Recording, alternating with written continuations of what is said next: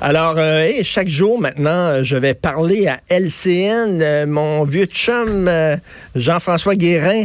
Euh, j'étais parce que j'étais à LCN tous les matins la dernière saison et je vais continuer maintenant à 8h30 à discuter avec lui.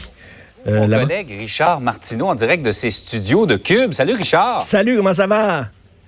Ça va très bien, toi? Très, très bien. Très content de vous retrouver, tout le monde. Très content d'être là. Hey, on va parler de chiens. Hein. Tu sais que c'était un de mes sujets de prédilection oh, l'an passé. Oui. Je sortais tout le temps de Kleenex pour pleurer sur le pauvre sort des chiens. Euh, là, il y a des victimes de chiens fous, des victimes de molosses qui veulent avoir la permission, le droit de poursuivre les propriétaires de ces animaux-là devant les tribunaux. Mm. Et je trouve ça excellent euh, comme euh, ce serait vraiment une très bonne décision. Il y a des gens, et j'ai entendu ça, il y a des gens qui disent, oui, mais c'est quoi la suite? Est-ce qu'on va poursuivre les parents pour les agissements de leurs enfants?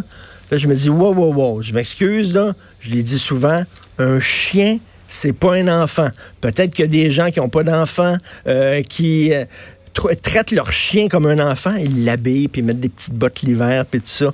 Mais un chien, c'est pas un enfant. Et tu es responsable de ton chien. Si tu le, si tu n'assures pas la sécurité de, de, tes voisins, si tu élèves ton chien pour qu'il soit un molosse, puis on le sait, hein, des fois, il y a des chiens qui ont mordu, tu regardes le propriétaire, tu dis, oh my God, lui, c'est pas un scout nécessairement, c'est pas un boy scout. Il a élevé son chien pour que son chien soit agressif. Donc, je pense qu'on aurait le droit, effectivement, de poursuivre ces propriétaires-là en disant, ben, tu as mal élevé ton chien, tu l'as élevé de façon à ce qu'il agisse de façon agressive, tu n'as pas assuré la sécurité des gens.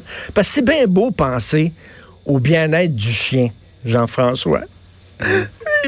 non, non, mais là, je le sens, Richard. Concentre-toi, tu vas devenir émotif.